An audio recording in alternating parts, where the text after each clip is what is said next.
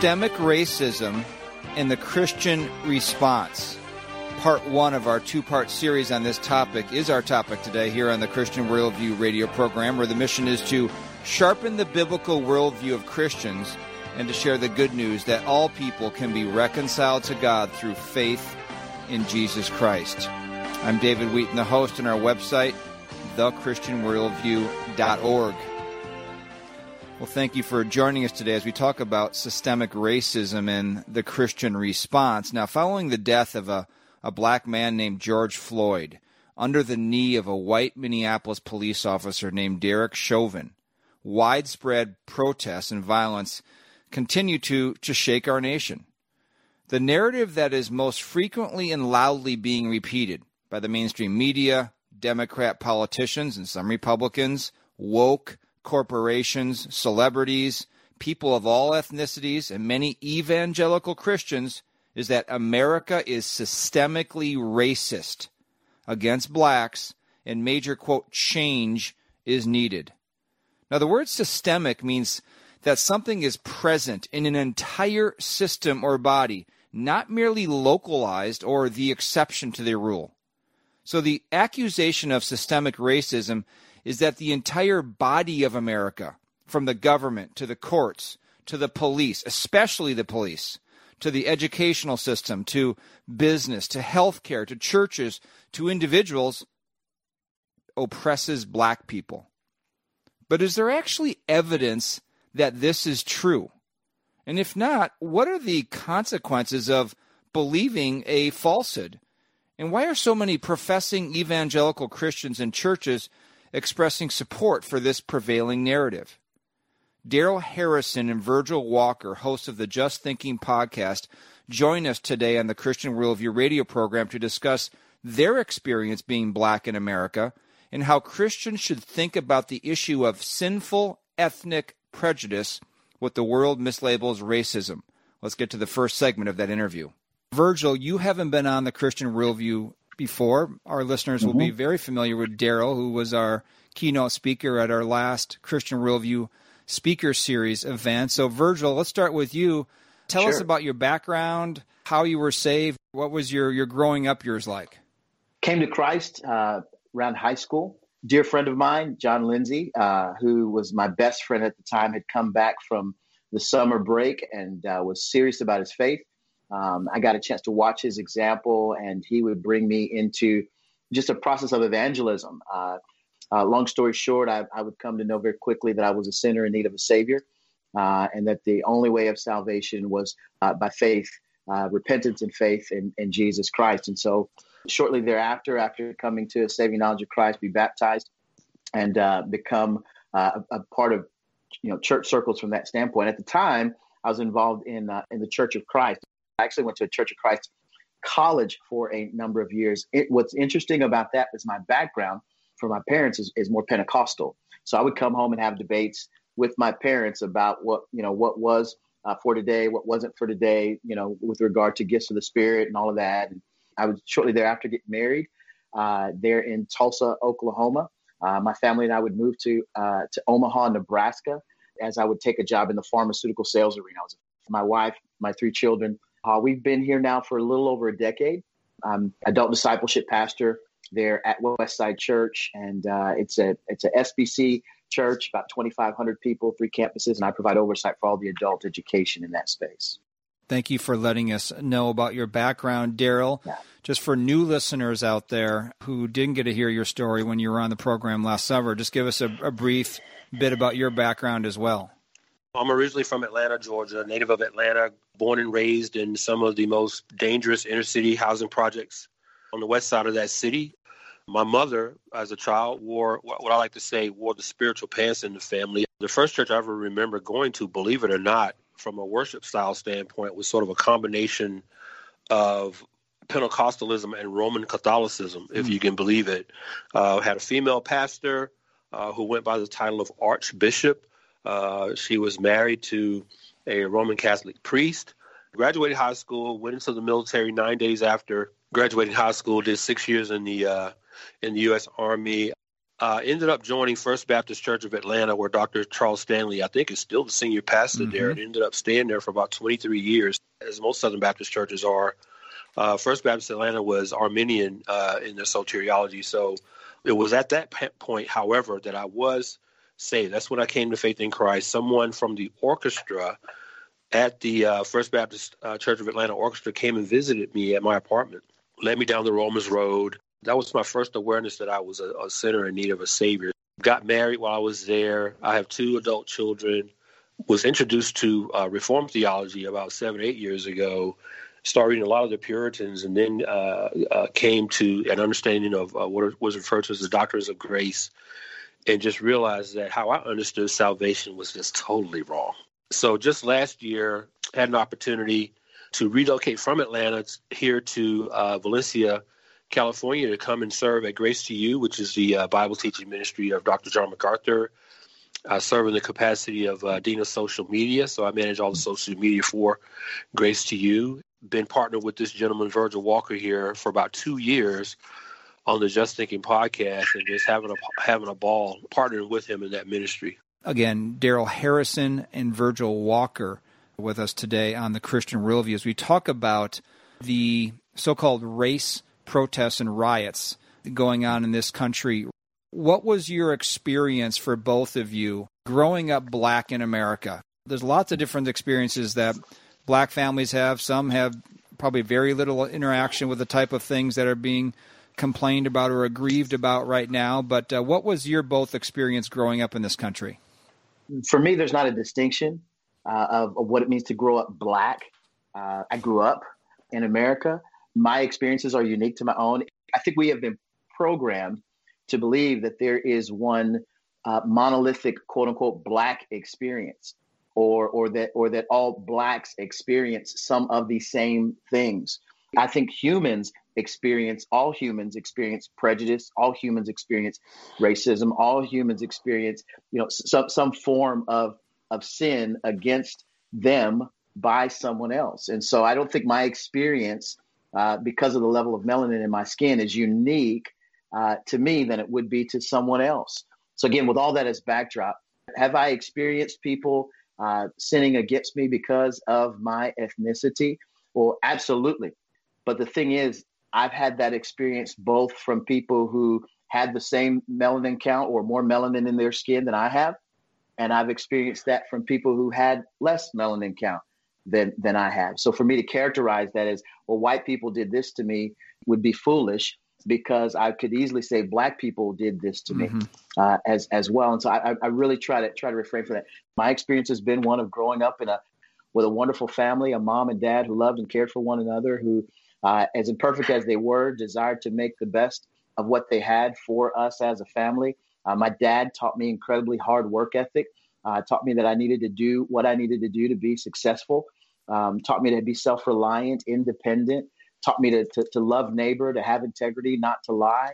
Those kinds of natural things that I think all good parents try to instill in their in their children. Th- those have been my experiences. Have I have I experienced people uh, doing egregious things toward me uh, on the basis of my ethnicity? Yes, but that is not unique to a black person or a white person. That that's that's been all people of all of all ethnicities uh, who have who have been you know difficult because of the sin nature that's in all of humankind. So yeah. I'll start there.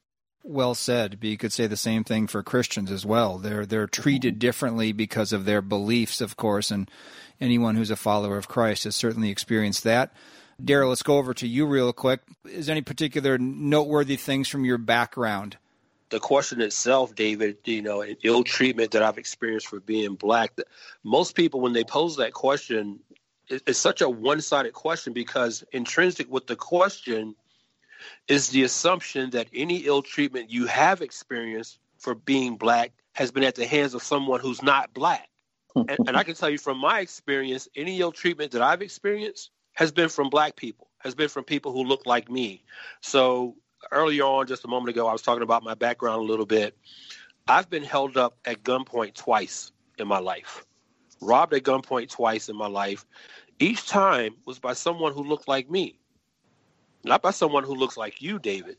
So when I look at the question, when I think about the question you just asked, I automatically think about the assumptions that are built into that question. That any ill treatment I've been I've experienced is number one because I'm black, and then mm-hmm. number two for that reason has been at the hands of somebody who's not black. Our experience, and this is another stereotype that he and I, as conservative black reformed Christians, have to deal with on an almost daily basis. That because we share a similar shade of melanin, that every single aspect of our being is exactly the same on that mm. solely on that basis. Every other ethnicity on this planet, not just in America, gets the benefit of the doubt that they're unique individuals.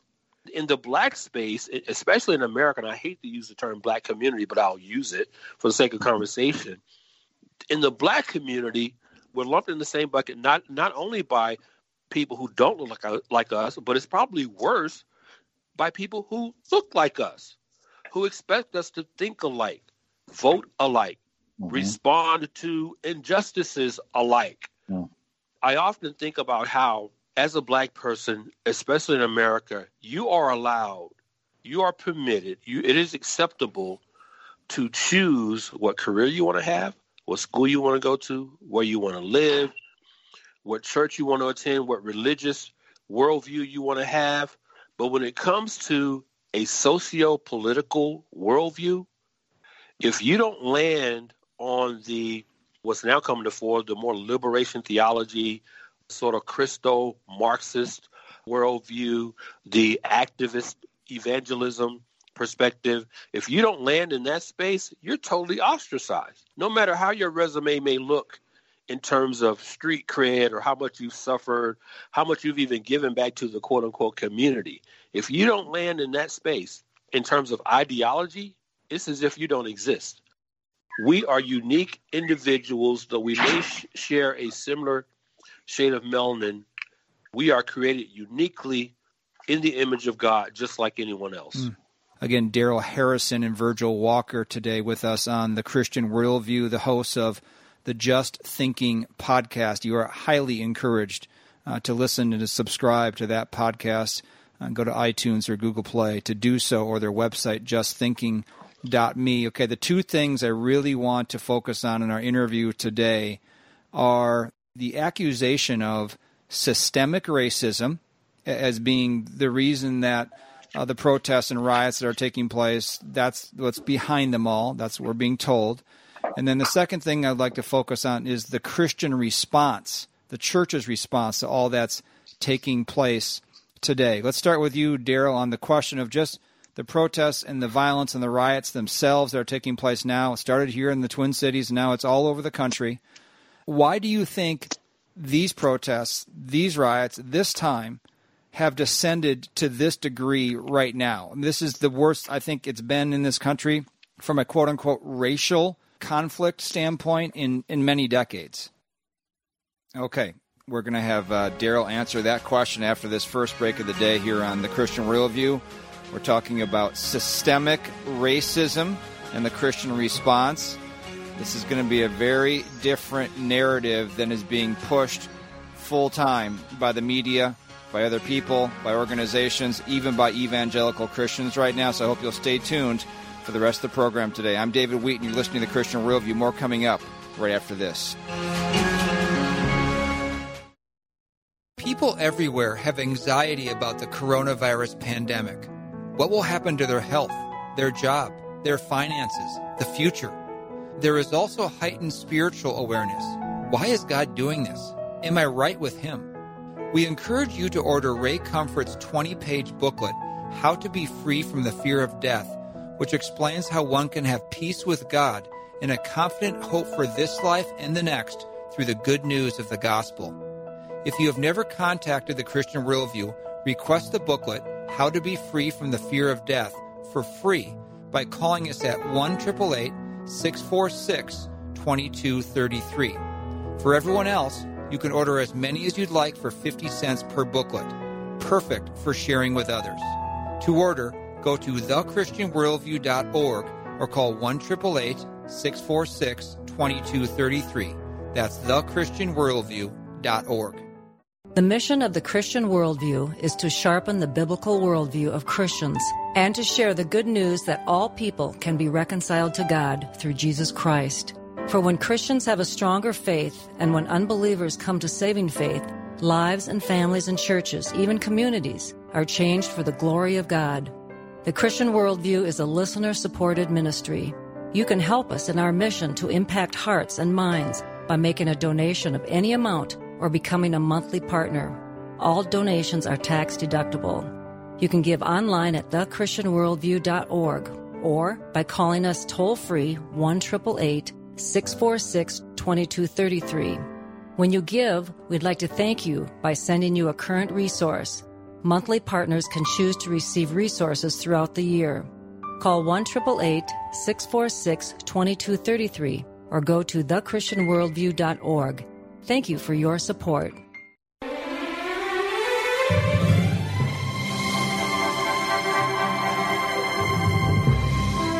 Think biblically and live accordingly.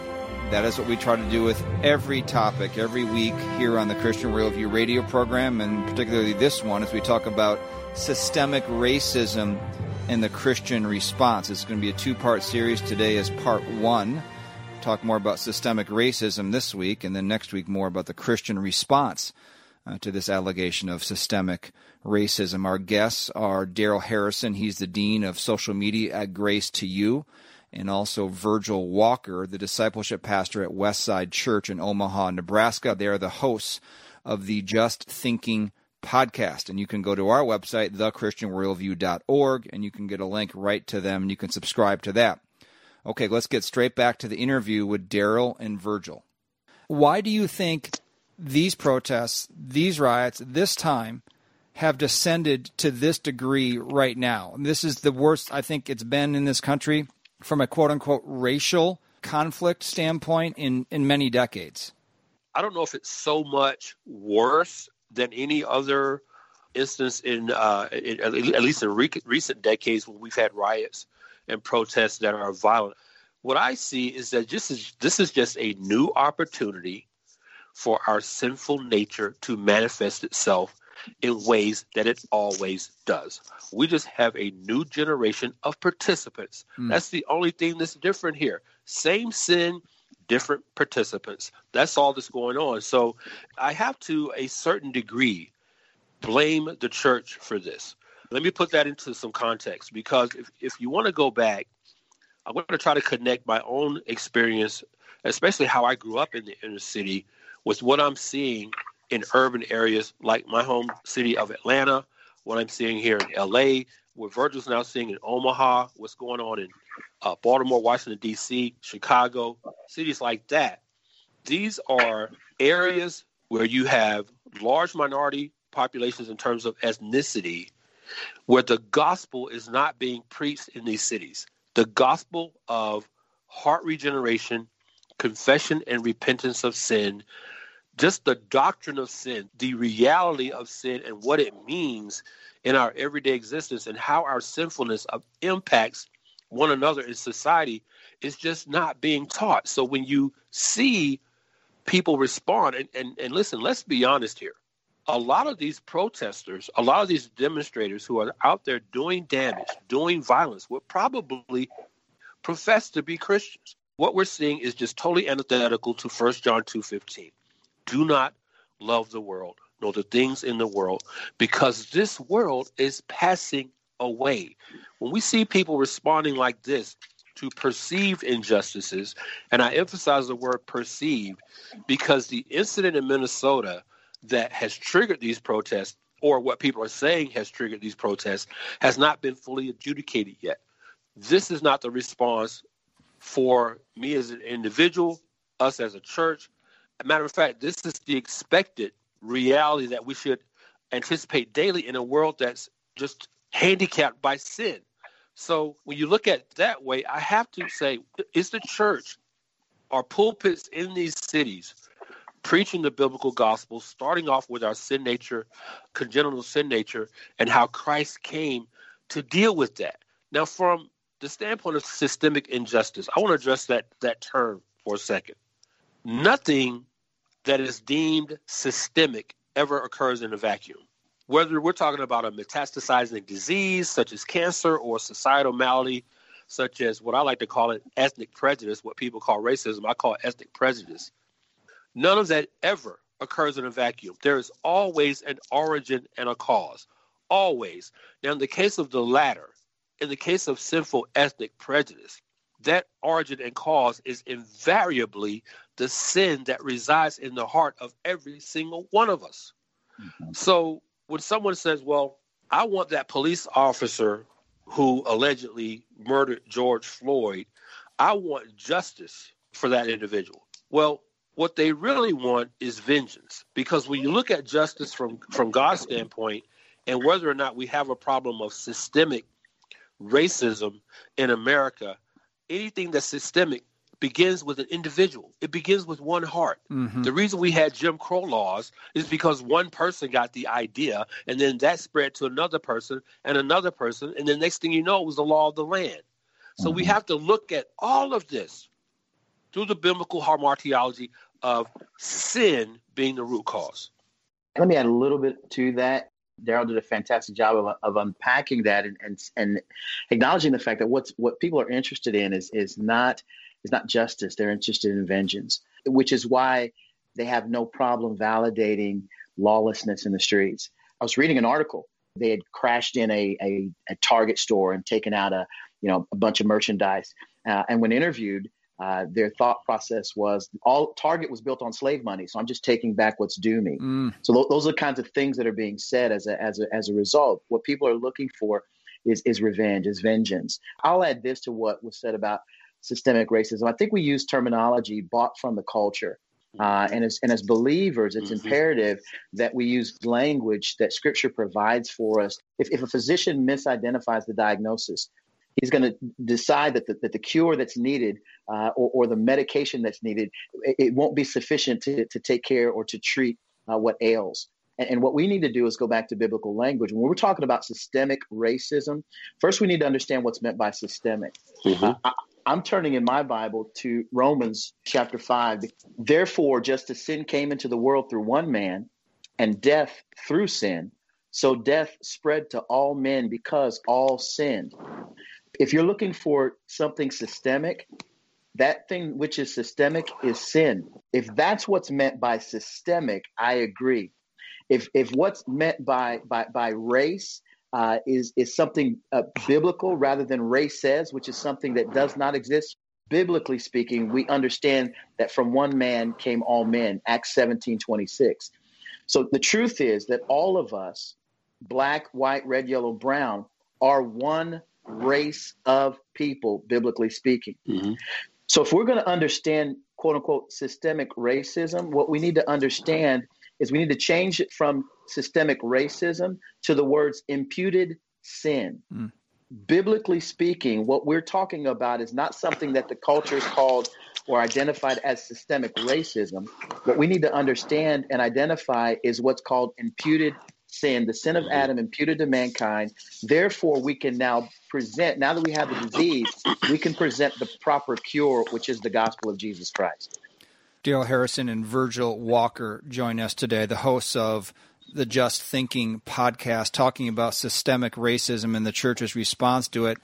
Let me give you a, a definition, if you will, of how the world perceives systemic racism the systemic racism they would say is toward people of color. That's their term generally, but specifically, maybe mostly towards those who are black. This is from an online website of a very well known corporation. And it says, We all have to do a better job of calling out systemic racism. Here are seven ways we know that it's real. And they give seven different categories here that proves that our society is systemically racist according to wealth, employment, education, criminal justice, housing, surveillance, and health care. So I'm just going to read one sentence for each one. I'm going to ask you to respond to some of these things to say whether these are in fact actually true uh, or there's an explanation for this is that non blacks are ethnically prejudiced, as Darrell said, toward blacks. So, wealth, mm-hmm. according to one study, and I, I can't attest to the truthfulness of these studies. I'm just going to read what they wrote, and you can correct it if you know the difference. But anyway, with regard to wealth, white families hold 90% of the national wealth, Latino families 2.3, and black families 2.6. Therefore, the conclusion they would have is systemic racism. Number two, employment. Black unemployment rate has been consistently twice that of whites over the past 60 years. Therefore, the conclusion is systemic racism toward blacks. Number three, education. Black children constitute 18% of preschoolers nationwide. They make up nearly 50% of suspensions. Black students are three times more likely to be suspended than white students. Achievement gap in schools that are majority black. Therefore, the conclusion of this corporation is systemic racism toward blacks. Criminal justice is the fourth one. Blacks make up 13% of the population. They represent about 40% of the prison population. Once arrested, black people are convicted more often than white people. Therefore, again, the conclusion is there must be systemic racism against blacks. Housing, people of color are told about and shown fewer homes than apartments than white. Black ownership is now at an all time low. Again, conclusion is there must be systemic racism toward blacks. Surveillance, the last two, more than half of all young black people know someone, including themselves, who has been harassed by police. Uh, black drivers are about 30 times more likely, according to this, than whites to be pulled over by police. Conclusion again systemic racism toward blacks. Last category from this corporate website on systemic racism is with the issue of health care. Black Americans are far more likely than whites to lack access to emergency medical care. The hospitals they go to tend to be less well funded and staffed by practitioners with less experience. Conclusion the country, the systems of this country are systemically racist toward blacks. We'll start with you, Darrell. You take a few of those, and then Virgil, you take a few of those and explain how that is not systemic racism or is systemic racism and how you see this particular worldview because it's incredibly pervasive and is really the justification for all the protests and riots going on right now. I just find it interesting that this website wants to list a bunch of numbers to argue for what they're saying is a problem of attitude attitude. Okay, we'll let Darrell explain what he means by that because these are the statistics that have been repeated over and over and over again, proving the huge charge over all these race riots and protests and demonstrations. The country is systemically racist, it's unjust. More on the Christian worldview after this. It is a pain to know that there are people who do not know Jesus. It is a greater pain to know that oftentimes Jesus and Christianity is being distorted. Your destiny is calling out. It's time to start living large. I don't think God killed Jesus. That's a sick God and a sick story. This is the doctrine of Christianity. This is the doctrine that separates Christianity from every other religion in the world. The American gospel films contrast the false teaching so prevalent today to true biblical Christianity. Both films are available in our store and would be excellent to show to your family or small group or give to your pastor. To order, go to thechristianworldview.org or call 1 646 2233 or write to Box 401, Excelsior, Minnesota 55331. Be sure to take advantage of two free resources that will keep you informed and sharpen your worldview. The first is the Christian Worldview Weekly Email, which comes to your inbox each Friday. It contains a preview of the upcoming radio program, along with need to read articles, featured resources, special events, and audio of the previous program. The second is the Christian Worldview Annual Print Letter, which is delivered to your mailbox in November. It contains a year end letter from host David Wheaton and a listing of our store items, including DVDs, books, children's materials, and more. You can sign up for the weekly email and annual print letter by visiting thechristianworldview.org or calling 1 888 646 2233. Your email and mailing address will never be shared, and you can unsubscribe at any time. Call 1 888 646 2233 or visit thechristianworldview.org.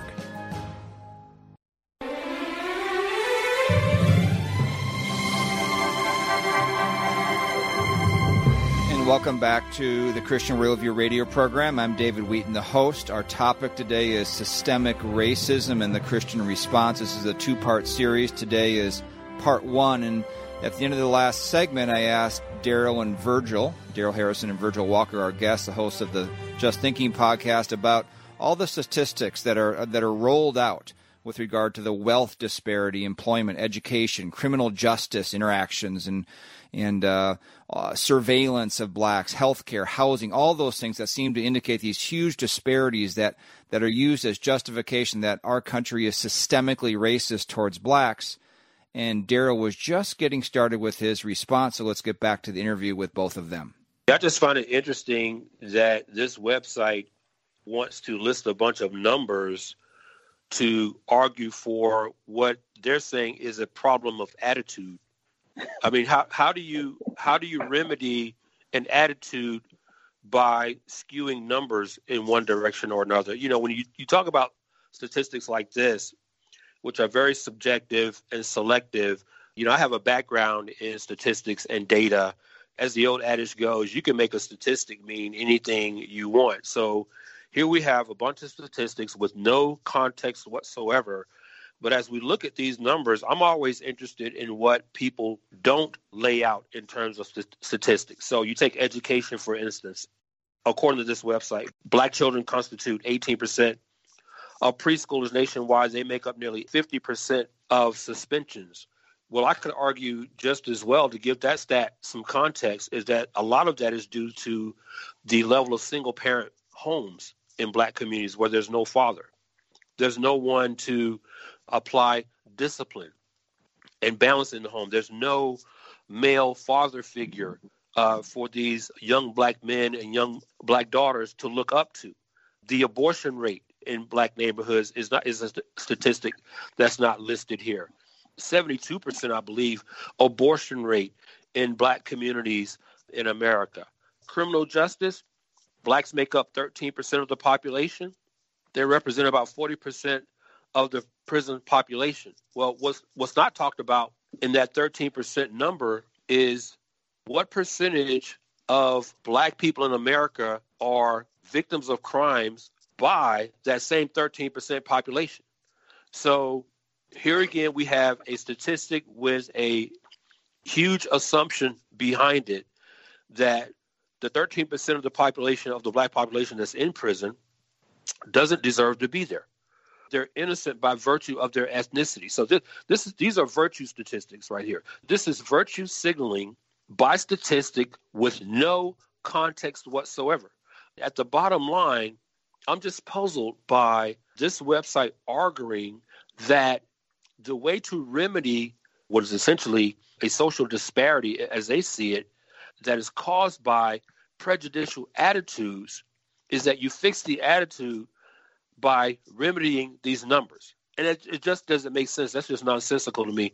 Verge, what do you think? I appreciate what you what you shared. I appreciate the statistics. Most folks gravitate toward numbers like this for the purpose of proving a point. Um, the point that they've wanted to make is they've made the diagnosis rather than taking the time to go through and fundamentally identify what each of the unique problems are. They've simply placed a label on it, systemic racism, and by which they're going to present a cure. What's scarier than than the misdiagnosis of the problem is what the cure is going to be and what they're going to prescribe as a result. And what's going to be prescribed more times than not is really a an additional sin on humanity it's the sin of partiality. Now, in order to remedy in order to remedy what they see as a as a problem, it now becomes incumbent upon all of white society uh, who had no direct participation in many of these issues uh, to do something on their behalf to help uh, those who are identified as other.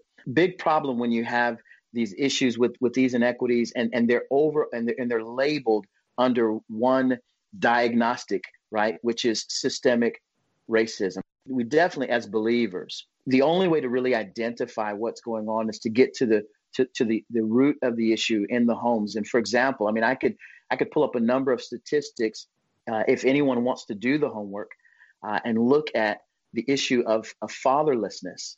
Children in father absent homes are four times more likely to be poor. Uh, in 2011, 12% of children in married couple families were living in poverty compared to 44% of children in mother only homes. In, in, other words, when you have a, a single parenthood rate of 72% in the in black families in black neighborhoods and in, in, in the black community, so to speak, you're going to have more crime, which puts more of those black men in positions where they're engaged with police officers. And, and then the statistics follow. Rather than doing that kind of diagnostic work, rather than going on and identifying the sin that's in the heart of the human condition and its and its solution, which is the gospel of Jesus Christ, it's easier just to say, hey, here are all of these stats. Here's the problem. And we know what we know how to diagnose this. The diagnosis is quote unquote systemic racism.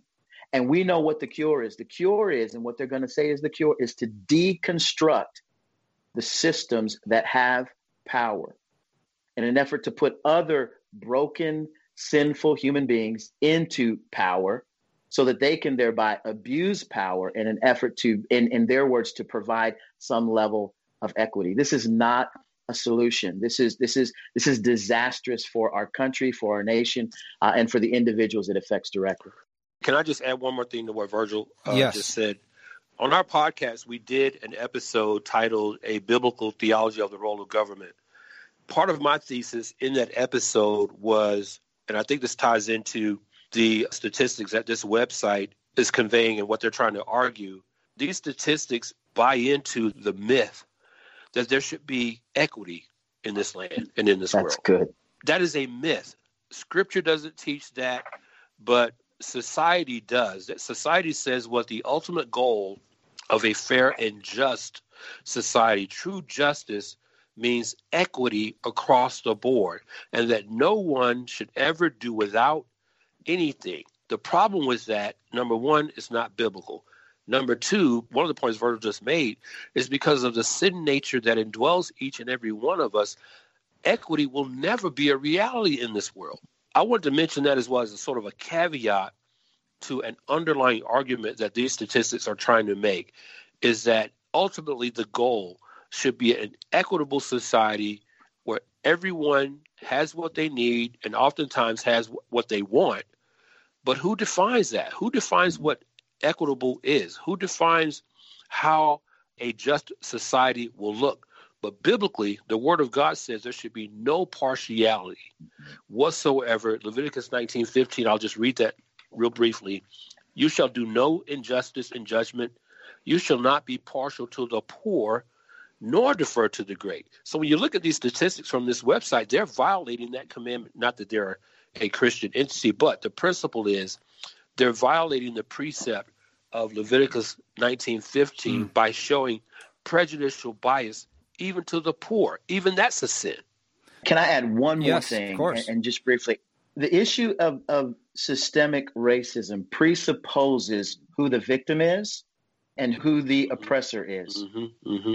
All of those statistics were in an effort to presuppose the idea that, that at the root of the problem at the root of the problem of all of these quote unquote inequities is the white man. Mm-hmm. It's the white man. Mm-hmm. And, and as a result, what's going to happen is when the solutions get prescribed, it's going to require someone white paying for something that they played absolutely no part, no role, uh, had no responsibility for. But on the basis of, of how, the, how things are set up, statistically speaking, what we've been how, the manner in which we've been educated in our in our uh, education system K through 12 not to include the indoctrination that takes place at college they're depending upon the fact that you've been trained well to, to, to respond in a specific way this is no different than than the narrative that's out currently the media recognizes at the point at which you say white cop black man they trust that you've been educated to the degree that you're going to have an automatic response. You're not going to ask any questions.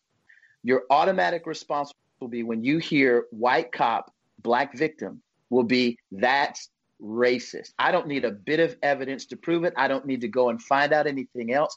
And these statistics are designed for you to have that that similar natural response that you're going to presuppose that someone white is at fault, they are to blame, and therefore they must pay. Yeah. That's problematic.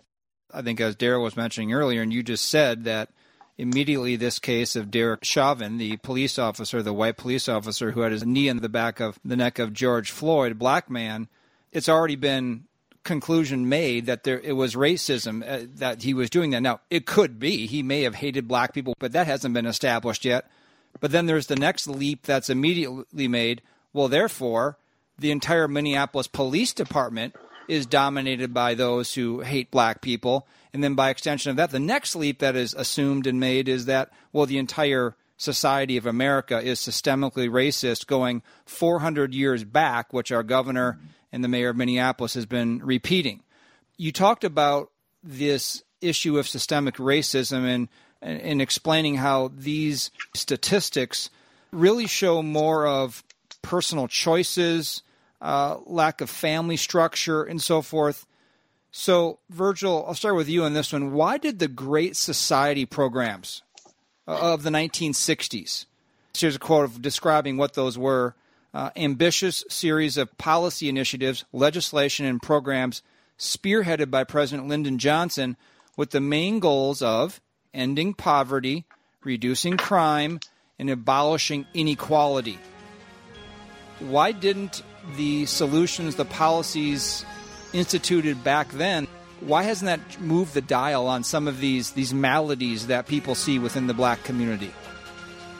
The answer to that question is coming up in our final segment of the day. That's next here on the Christian Worldview radio program. I'm David Wheaton.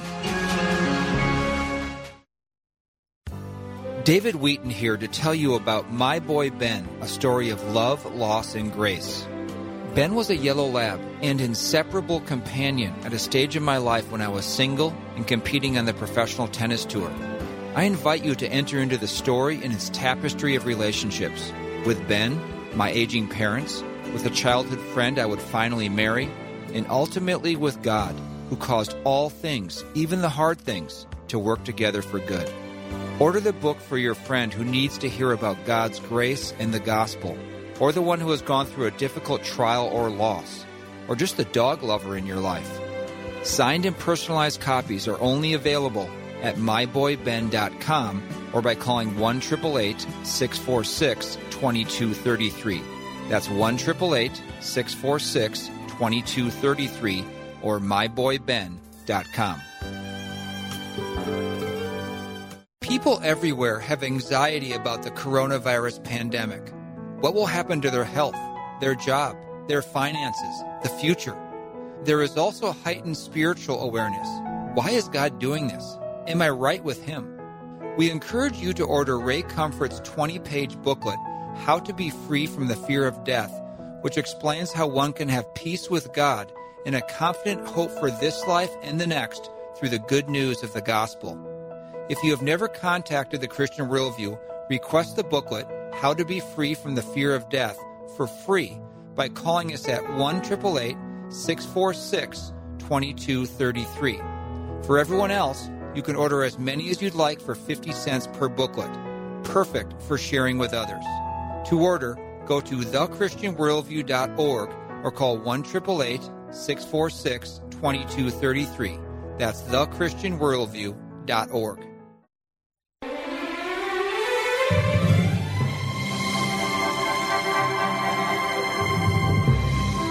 very full segment ahead here in the last segment of the day here in the Christian Worldview. We're talking about systemic racism. Our guests are Darrell Harrison and Virgil Walker, the hosts of the Just Thinking podcast. Let's get straight back to our final moments of the day with them.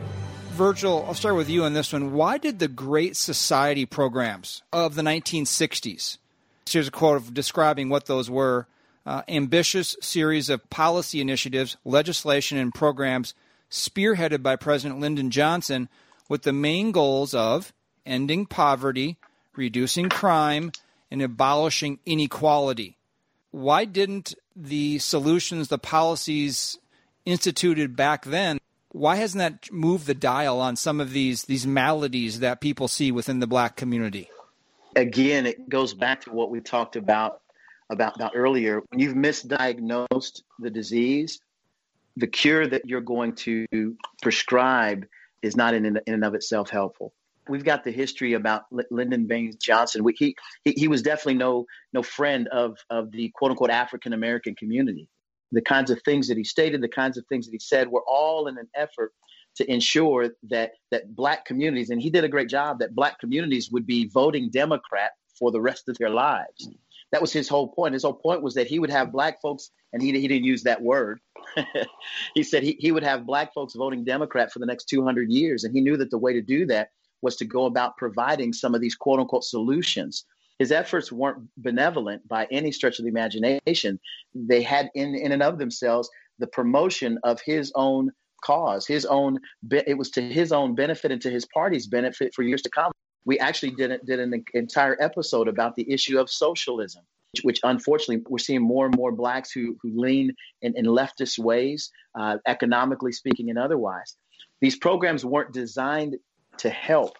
Uh, that's why we're finding that they don't help because they've never identified, they've, they've misidentified what the cause is. And so, therefore, they're going to prescribe the absolute wrong cure. Darrell, do you want to add to that?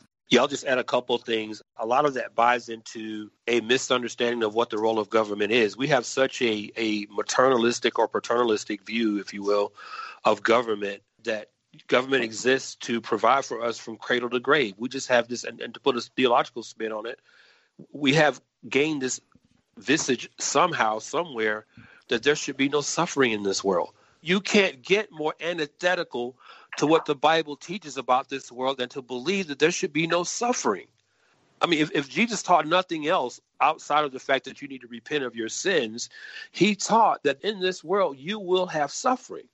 Uh, and, and that suffering is a result of this world being cursed by sin. We're starting to sound redundant here, but but everything comes back to the sin issue. Every single thing comes back to the sin issue. You use the word malady earlier, David, and I think you know to answer the question about why these quote unquote programs haven't moved the dial it's because these aren't maladies. They're not maladies. These are situations that are the result of the biblical principle of reaping and sowing. This is what happens in a world that is engulfed in sin. You get where we make wrong decisions, we make sinful decisions, we don't apply biblical principles to how we handle our money. We don't apply biblical precepts to how we handle our marriage relationships. We don't apply biblical precepts to how we raise our children, how we operate on the job, how we uh, conduct ourselves within the ecclesiastical body, the church. I could go on and on. So a lot of this is, can be attributable to just God's principle, universal principle, applies to every person on this planet that you reap what you sow. But we've inverted that so that we look to government to remedy what God's universal principles are supposed to bring about. So we have this this sort of paternalistic view of government whereby we look to them to provide for us or to say yes to us what God has said no to. Darrell Harrison and Virgil Walker with us today as our guests on the Christian Worldview, the hosts of the Just Thinking podcast. You need to get this podcast. I hope as you're getting a flavor of what they, they talk about regularly on their program that you'll go and sign up for their free podcast at iTunes or Google Play or just go to their website, justthinking.me. Darrell is the Dean of Social Media at Grace to You. Virgil is a discipleship pastor at Westside Church in Omaha, Nebraska back to you, Darrell. We, have talked about the, the situation, some of the, the, the sin that, that affects all people of any melanin count, of course. But with regards to the black community, then, if these great society programs didn't help because of the sin issue, how did the black community get to the point where they're in the situation they consider themselves to be in then? You know, that's a great question. Within the black community, tribalism is so entrenched as a mindset, as a as a way of life. And what I mean by tribalism, I define tribalism in in the sense that your ethnicity within Black America, your ethnicity should drive every aspect of your existence in this country. Everything you do, every decision you make should be for the benefit of the tribe first and the individual second. That sort of ethnic tribalism means more for black Americans than any other ethnic group in this country. So, for example, white Americans, it's perfectly fine for them to make autonomous decisions that benefit themselves individually. As a matter of fact, that's probably a lot of the envy that some black people have about white people is that they look out for themselves. When you look at the world through a tribalist window, then you see others' success as being attributable to your failure. So you succeed, David, on the heels of my failure. My poverty has directly contributed to your success. Therefore, you owe not just me, but you owe us. And that's where the collective tribalism comes in. You don't have to go any far any any further back than the comments by one vice former vice president Joe Biden. He knew black culture well enough, having served with Barack Obama, that he could speak to the tribalism that is a part of the culture. And what he said was if you have a problem choosing between Trump or Biden with regard to voting, you ain't black. That only makes sense to folks in a community who have made decisions solely on the basis of the lens of the melanin count in their skin. Mm. And they continue to make those decisions on a regular and consistent basis that add to some of the poor conditions that we find ourselves in. And I know you remember this too, Darrell, kind of growing up. If you spoke English well, right? If, if you had if you, oh, if, yes. you if you if you enunciated your yes. language well, you weren't you weren't being black. If you made good grades in school, quick story: there's a, a young lady that I liked in school. She's a black girl. I was making good grades, got on the dean's list, she wouldn't give me the time of day because I wasn't black enough because my grades were were, were, were good. So th- this is, these are the kinds of kinds of things that are happening within black quote unquote black culture that are tribalistic in nature that really harm us uh, and cause us to be in some of the horrifying conditions that we find ourselves in. You play what I just said in a for a black audience they will call me all kinds of names for pushing yep. what's happening in reality in our communities out on the front porch, so to speak. I'm not supposed to say those things in mixed company for, for fear that I, will let our secrets out. Be sure to tune in next week for part two. Until then, think biblically and live accordingly. We hope today's broadcast turned your heart toward God, His Word, and His Son. To order a CD copy of today's program, or sign up for our free weekly email, or to find out how you can be reconciled to God through Jesus Christ, go to our website, thechristianworldview.org, or call us toll free at 1 646 2233. The Christian Worldview is a weekly one hour radio program that is furnished by the Overcomer Foundation and is supported by listeners and sponsors. Request one of our current resources with your donation of any amount go to thechristianworldview.org or call us toll free at 1 888 646 2233 or write to us at Box 401, Excelsior, Minnesota 55331. That's Box 401, Excelsior, Minnesota 55331. Thanks for listening to The Christian Worldview. Until next time, think biblically and live accordingly.